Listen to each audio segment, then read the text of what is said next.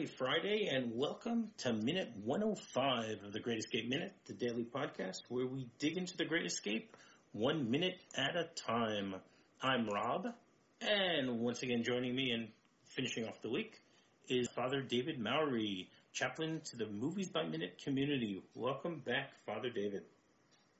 Oh, Rob, I mean, I know these Black Friday deals are really great, but do we have to record at 4 a.m. to make sure you get to the doorbuster? I mean, this this just seems a little, a little ridiculous, but you know, for uh, for the Great Escape, I'm willing to do it. All right, okay, just There get some coffee and I'll be ready to go. Now I can actually see what you mean when you said that you, you did a little bit of theater in uh, you know years ago. so it's it's done very well, very well. Well, thank you very much. Thank you, thank you, thank you. I'd like to thank. Oh well, thank. Oh my goodness, an Academy Award. Well, I'd like to thank the Academy. I'd like to thank Donald Pleasence for being my role model for all my entire acting career. All right, well, minute 105 begins with Colin trying to explain why he's starting to have second thoughts and goes all the way to Hilts being let out of the cooler once again. All week we've been having this uh, discussion, this fascinating discussion about, you know, whether Colin should be going on this escape or not because of his failing eyesight or not. And, you know, Roger and Hendley have debated it all week. And yesterday, we basically they came to the decision that Hendley is going to be the one to to be he's going to be Blythe's seeing eye dog and help him help him get out of of, of the camp and, and get home to freedom and safety. But after Hendley offer makes that offer, so Colin starts saying, well, maybe, maybe he's right. You know, maybe I shouldn't be going. My eyes have actually been getting worse. He continues with that at this point, and he says that he thinks what he has is progressive myopia. Now, that's pretty astute for for for someone like him to know that this is, you know, to be able to self-diagnose. You know, he doesn't have the internet or Wikipedia or what's the name of the uh, the, the, the doctor site that you Well, go to WebMD, he doesn't even WebMD. he doesn't have what no, but he doesn't even have Encyclopedia Britannica. He doesn't even have World Book. So it's very impressive that he's able to diagnose this. Maybe because of his familiarity with optics and photography, and he has heard about this before. Uh, quite possibly. You know, it's the, it's, it's the, the idea of uh, the doctor of a certain disease actually getting that disease later. You know, knowing, so therefore they're, they're much more familiar with it. That type of thing. Mm, Uh, so Mhm. maybe, maybe, you know, he moonlighted in, in a, in, in an eyeglass store or something like that. Possible, possible. Yeah, exactly. But, but to know that he has progressive myopia is, is pretty, is, is, is pretty impressive. Let, let's put it that way. And then, then he starts mentioning that, okay, he can see things up here, and then he takes the pin and nearly pokes his eye out with it. Uh, Really setting off my anxiety. I, I have oh just so so many qualms about sharp things being that close to something as sensitive as the human eye. Ooh, So it just gives me the heebie-jeebies. yeah, I, I completely understand that. And he goes, I, close too. And uh, he says, I, can- Yeah. I can see to work. But, but then he looks at Uh, close enough to work, which and so his his comment about being close enough to work is what's what made me think that this was later than the same day when we had that encounter with Smythe. That he's been able to continue to do the work for a while, even as his eyesight has gotten worse, because he's been able to attend to things close up. And you know, no one's going to fault the forger for looking very closely at a piece of documentation. So that's not going to strike anyone as being particularly odd. Correct, but I think it has to do with the fact, as, as we discussed earlier this week, that this has been something that that's been ongoing. This isn't just in the blink of an eye. He has, you know, this uh, progressive myopia. This is something that is progressive.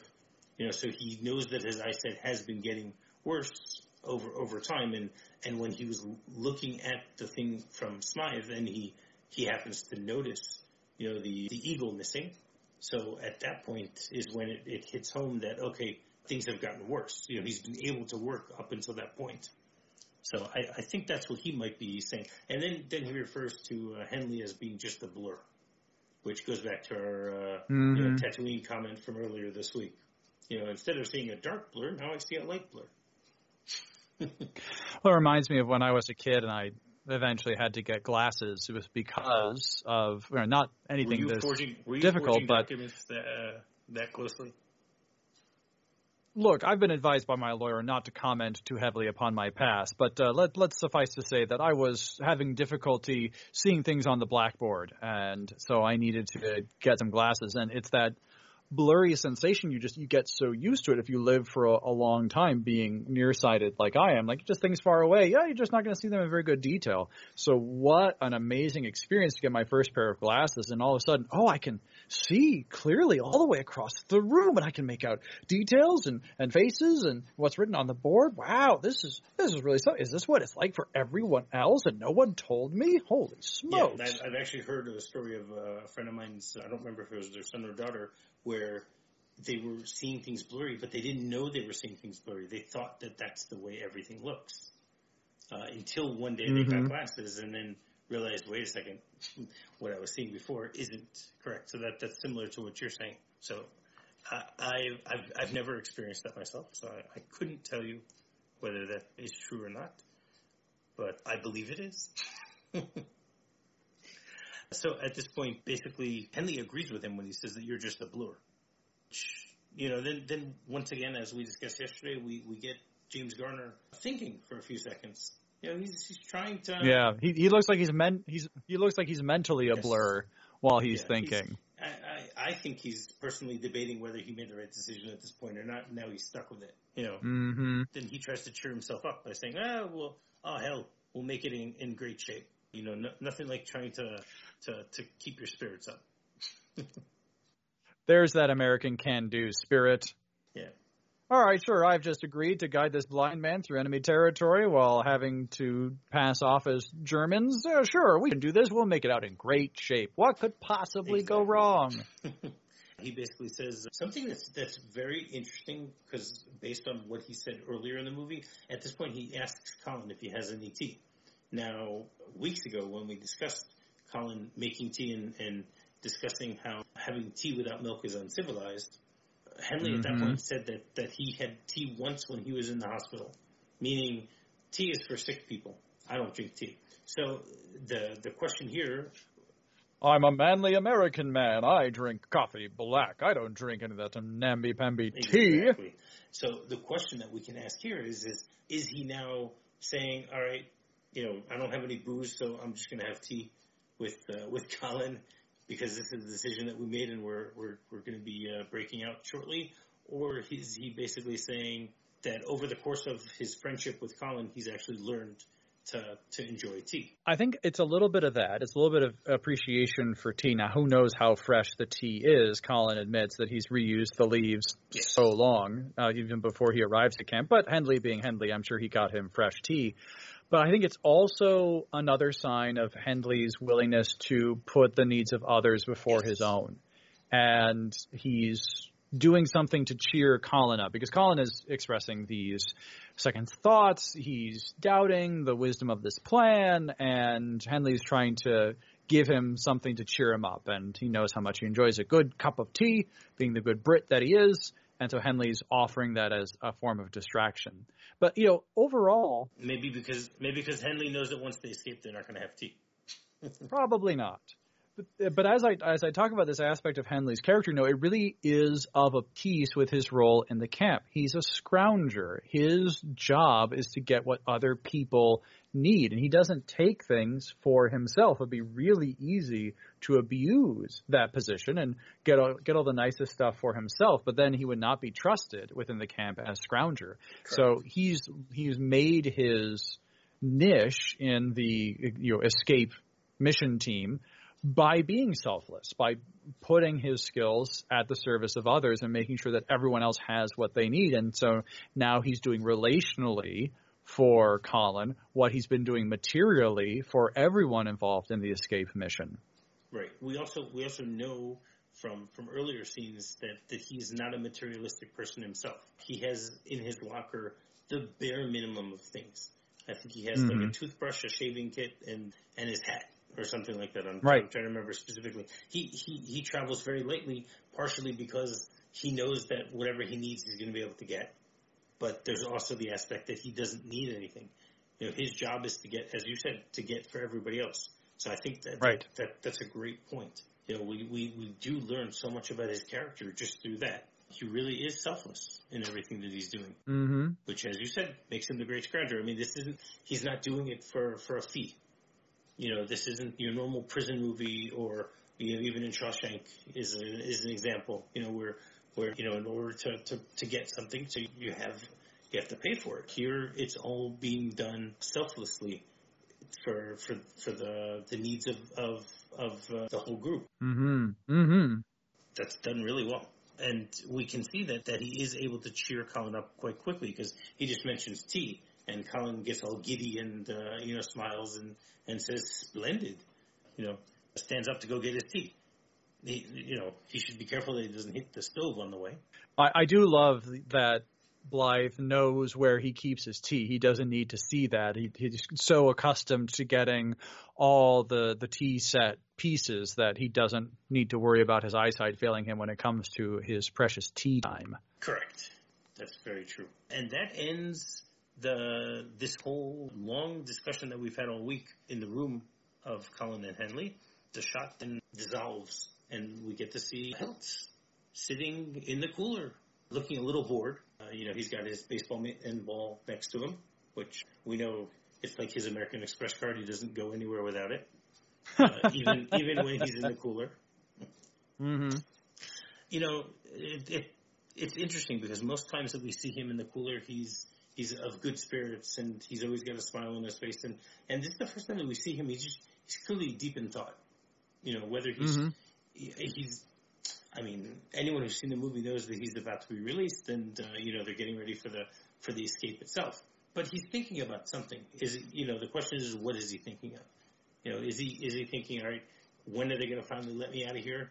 Or is he thinking about all right? This is the I, I have to try to still remember you know the the different times of the trains that are going to be leaving from the train station in in Sagan. Yeah, I think Yeah. that's it. Because now, uh, as as opposed to previous times where he's been in the cooler because he's attempted an escape and he's being punished, now he has something to give to other people. So he's no longer coming up with his own escape plan, which is normally what he thinks about when he's in the cooler. Now he has to keep all these details in mind, which aren't like going back to our theme with Hendley, you know, trying to put others before him. Now Hilts has to put the escape of others before his own. He has this information to give, which isn't necessarily for him, but now for everyone else. And that kind of self-sacrifice, that kind of team dynamic is something that's a little new to Hilts in this movie. He's a little bit of a loose cannon, plays by his own rules. Now he's played by Steve McQueen, so no surprise there. But now he's he's got to carefully think through all this information and try to report it back as accurately as possible. So I I'm not surprised to see him so deep in thought because he has to think about No, a whole new set of data. Let's, but let's say he's been there for, for, for two weeks, three weeks, you know, however long he's in the cooler Yeah. for. You know, that's a long time to be trying to sit and, and remember by rote the, the different timetables and stuff like that. Mhm. So, I mean, he, he obviously is able to remember it. In, in the, the real escape, what they had was is they had someone that, that they sent out. It wasn't Hilts because there, there were no Americans in, in that part of the camp at that time, uh, during the real escape. So, but they did have someone go out not long beforehand and, and get captured on purpose in order to give them some information about uh, timetables for trains and stuff like that. They they never mentioned how long that prisoner actually was in the cooler for, Mhm. but it is possible that they actually gave got that information out before before he was released from the cooler. trying to remember, you know, if there was a way of of uh, you know getting it to intelligence along the way or something like that. Don't know. The best you could do is have some. Well, no, because the cooler is separate from the rest of the camp. So, how would Mac get any information out of there? Hmm, what an interesting logistical challenge. Well, Mac Mac has gotten Yes, he has. because, uh, because you know when when we discussed this months ago, when Hilts and Ives started to to burrow out, so they made that uh, decision while they were in the cooler, and somehow Mac found out about it. You know, Mhm. they weren't sure exactly what their blitz was, but they knew that they were going to try something. Yeah. Uh, so somehow they got it, and that's not the information you would get from a guard. No. Probably not. not a not a good idea to get the information like that from a guard. Then uh, you know we as as we said we get a lot of time for him to to be thinking, and then he hears some uh, keys jingling, and then he he jumps out. So you know thankfully he's he's still getting enough uh, food and water while he's in the cooler. You know he's not uh, weak from uh, from sitting in there you know malnourished or whatever it is. Mhm. At least not in the way they depict depict the the cooler here. For you know, they they just show us the cooler is okay. You're sitting in a in a room all, all by yourself, but apparently you still have pretty good uh, conditions besides that. He is an officer, and so he's he is afforded treatment uh, that's governed by international rules regarding the prisoners of war. Yes, but uh, I'm assuming you've seen Bridge over the River Kwai. Oh, of course, I've seen Bridge over the River Kwai. Okay, so so not not every place gives officers the the credit that they you know always need to have. That is So true. just because just because they might treat them well in the camp itself, it doesn't mean that they're going to treat them as well in the cooler. You know? Fair enough. Having not been in the cooler recently myself, I cannot attest to it firsthand. Yeah, I, I have that same problem. Maybe we'll have to try and find someone who's been in the cooler that can tell. Excuse us me, could you put me in a cooler? When, what? When they eventually get out. Yeah. but you can see this. His clothes are still dirty. Yeah, he's, he's managed to get the, the mud off of his face, but yeah, he's still got the dirt stains on his shirt. Uh, what I what I love is the little smirk you get on Steve McQueen's face as he's about to head out, which is so Steve McQueen. There's just that effortless attitude, that effortless cool that comes off of him like, oh yeah, I'm pretty hot stuff. And he's about to make his way out of the cooler. So even though the Nazis are in charge, Hilts is in complete command of the situation. He's completely self-possessed. Yes, I, I think that's one of the the themes of the character of Hilts throughout the entire movie. The fact that Mhm. nothing can break him. You know, the idea is is that that you know, you know, the the thoughts of freedom and the thoughts of of of hope are always there, and it doesn't matter how many times you put me in the cooler, I'm gonna still, you know, I'm gonna come out with a smile, and if I come out with a smile, you know, that that's gonna drag down the the Germans even more because their idea is they want to break him. Yeah. Yeah. You know, they might want they might want to war out, uh, you know, uh, comfortably, but they still, you know, there's there's still guards, and they they want to make sure their prisoners are are are not happy in the situation that they're in, Prison is not a fun place to be. especially when being punished. And yeah, so basically, Strachwitz is standing outside the door, which is nice that you know they bring him in to Mm-hmm. to escort Hilts out. We we still get the same guard who who is always in the cooler to to to be there. The guy he he stole the keys Hmm. from uh, Right. months ago. But uh, the way that he looks at Strachwitz when he smiles, he's basically saying, "I've won. You're you're not. You haven't been able to break me, and you're not And and as me." far as Hilt knows, this is the last time he's going to be in this cooler because he's getting out. There's a big old. Uh, Well, that's that's true. what he thinks every time. But this time for real. This time for real. He's getting out and he's not coming back. Exactly. I'm I'm I'm out of here. You know, Mhm. save save the room for me just in case. all right. So as we've been discussing all week, this is uh, Donald Pleasence Appreciation Week. We we did have uh, Donald Pleasence in the, the the first half of, of this uh, this minute.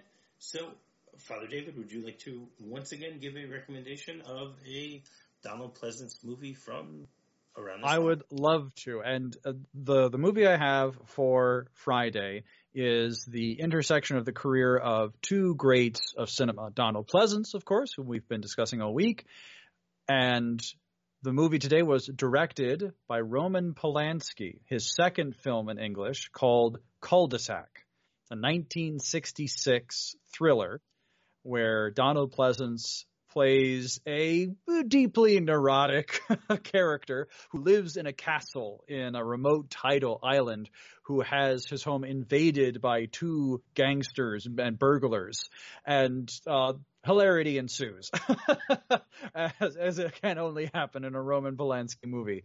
Uh, no, I'm I'm speaking facetiously. Of course, it's a if there are any comedic elements to it, it's all black comedy. It's a very intense thriller, and there are a, a, a lot of very uh, a lot of very moving. Well, moving is not quite the right word, but very engaging performances by Donald Pleasence and uh, by the, the his his co-stars in the movie. So if you're able to stomach a little thriller like that, I recommend Cul-de-sac. Well, all right. Again, you've you've picked another one that I haven't seen, so you're you're you're you're pretty good here.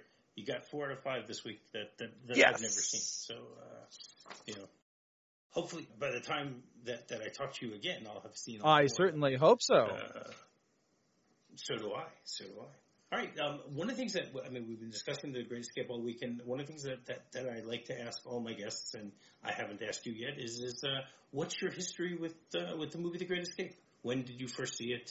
Why do you like it? You know, anything you wanna you wanna tell everyone about uh, your history mm-hmm. with the movie.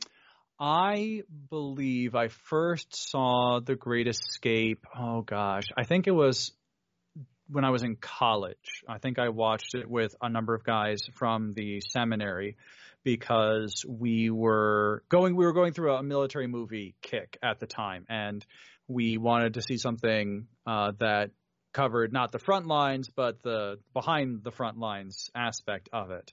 And I really appreciated the movie because it's basically two movies in one. There's the setup for the escape, and then there's the escape itself and what happens afterwards. And you're never quite sure what's going to happen next. You have the the great setback where the Nazis find Tom. You have the uh, all the creativity and ingenuity of the escapees trying to find ways to cover up evidence of them trying to escape.